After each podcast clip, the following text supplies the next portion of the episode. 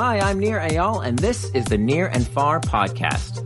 This podcast is about business, behavior, and the brain. On this show, I do a few things. I read quick articles I've written about topics shaping your behavior. I interview authors of books I enjoy, and from time to time, I devote episodes to answering your questions. If you want to ask me a question, visit the podcast page on iTunes, go to ratings and reviews, and ask me a question by leaving a review. I promise to read it and possibly include your question in a future episode, so please ask me anything. Now, enjoy the episode, and for more, you can always visit me at nirandfar.com. Distinction Bias Why You Make Terrible Life Choices. By Nir Eyal and Lakshmi Mani for nirandfar.com. There I was, looking at an enormous wall of television screens. Each one flashed the exact same scene a beautiful flower slowly blooming to reveal each petal, pistil, and stamen in exquisite, super high definition detail. It was downright sexy. But now it was time to make my choice. Would I buy the $400 television within my budget, or would I splurge on the $500 deluxe model that somehow helped me understand plant biology in a new, more intimate way? Though every cone and rod in my eyeballs begged me to buy the better one, my more sensible instinct kicked in. Your budget is $400, remember? Sighing, I bought the crappy model and braced for a life of media mediocrity. But then a strange thing happened. When I fired up the new set at home, it looked fine. Better than fine, in fact. It looked great. I couldn't figure out why I even wanted the pricier model in the first place.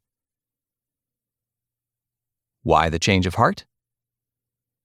Among a host of brain biases, I fell victim to distinction bias, a tendency to overvalue the effect of small quantitative differences when comparing options. In the store, I was in comparison mode, evaluating the TVs side by side, hypersensitive to the smallest differences. But at home, there was just one TV and no alternatives to compare against. It was glorious in its singularity. Choose for chocolate. Let's do a little experiment together. I want you to pick between two options. Option one, I'll give you one Hershey Kiss worth of chocolate if you think of a time in your life when you experienced personal success. Or option two, I'll give you three Hershey Kisses if you think of a time in your life when you experienced personal failure. Which would you choose? In studies, about two thirds of people opt for more chocolate. Clearly, more is better, right? Not always. Despite the fact that people choose freely and presumably wanted to maximize their happiness, those who opted to think of a negative memory for more chocolate were significantly less happy than those who chose a positive memory for less chocolate. And lest you think the effect might be a result of feeling guilty for eating fattening chocolate, the researchers thought about that too. Yet they found no significant difference between the two groups when it came to feelings about eating the candies. So, what gives? Your brain isn't that smart. Psychologists believe we're in two different modes when we compare options versus when we experience them. When making a choice, we're in comparison mode, sensitive to small differences between options, like me choosing a television but when we live out our decisions, we are in experience mode. There are no other options to compare our experience to. In comparison mode, we're pretty good at deciding between qualitative differences. For example, we know that an interesting job is better than a boring one, or that being able to walk to work is better than having to suffer driving in rush hour traffic. When I asked you to pick between option one or two, you likely could have told me recalling a personal success story would feel better than recalling a failure. So, why do people choose option two? For more chocolates, of course. And that's where things get sticky. Humans are not very good at predicting how quantitative differences, those involving numbers, affect happiness. In the experiment, people assumed three Hershey Kisses worth of chocolate would bring them three times the happiness. But it didn't. We make the same mistake in real life all the time. We think a 1,200 square foot home will make us happier than a 1,000 square foot home. We think earning $70,000 a year will make us happier than earning $60,000 a year. We often place higher emphasis on inconsequential quantitative differences and pick an option that won't actually maximize our happiness. How to outsmart your brain. 1. Don't compare options side by side. In comparison mode, we end up spending too much time playing spot the difference. This is where we run into trouble and focus too much on inconsequential quantitative differences. To combat this, avoid comparing two options side by side. What can we do instead? Evaluate each choice individually and on their own merit. If you're buying a house, don't compare one with another. Spend time at each house focusing only on what you like and dislike about that house to form a holistic impression of it. That includes everything from the size of the house, your commute, how close your friends live, its warmth and coziness, all the way down to how weird the neighbors are.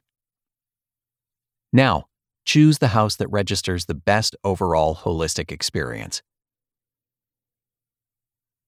2. Know your must haves before you look.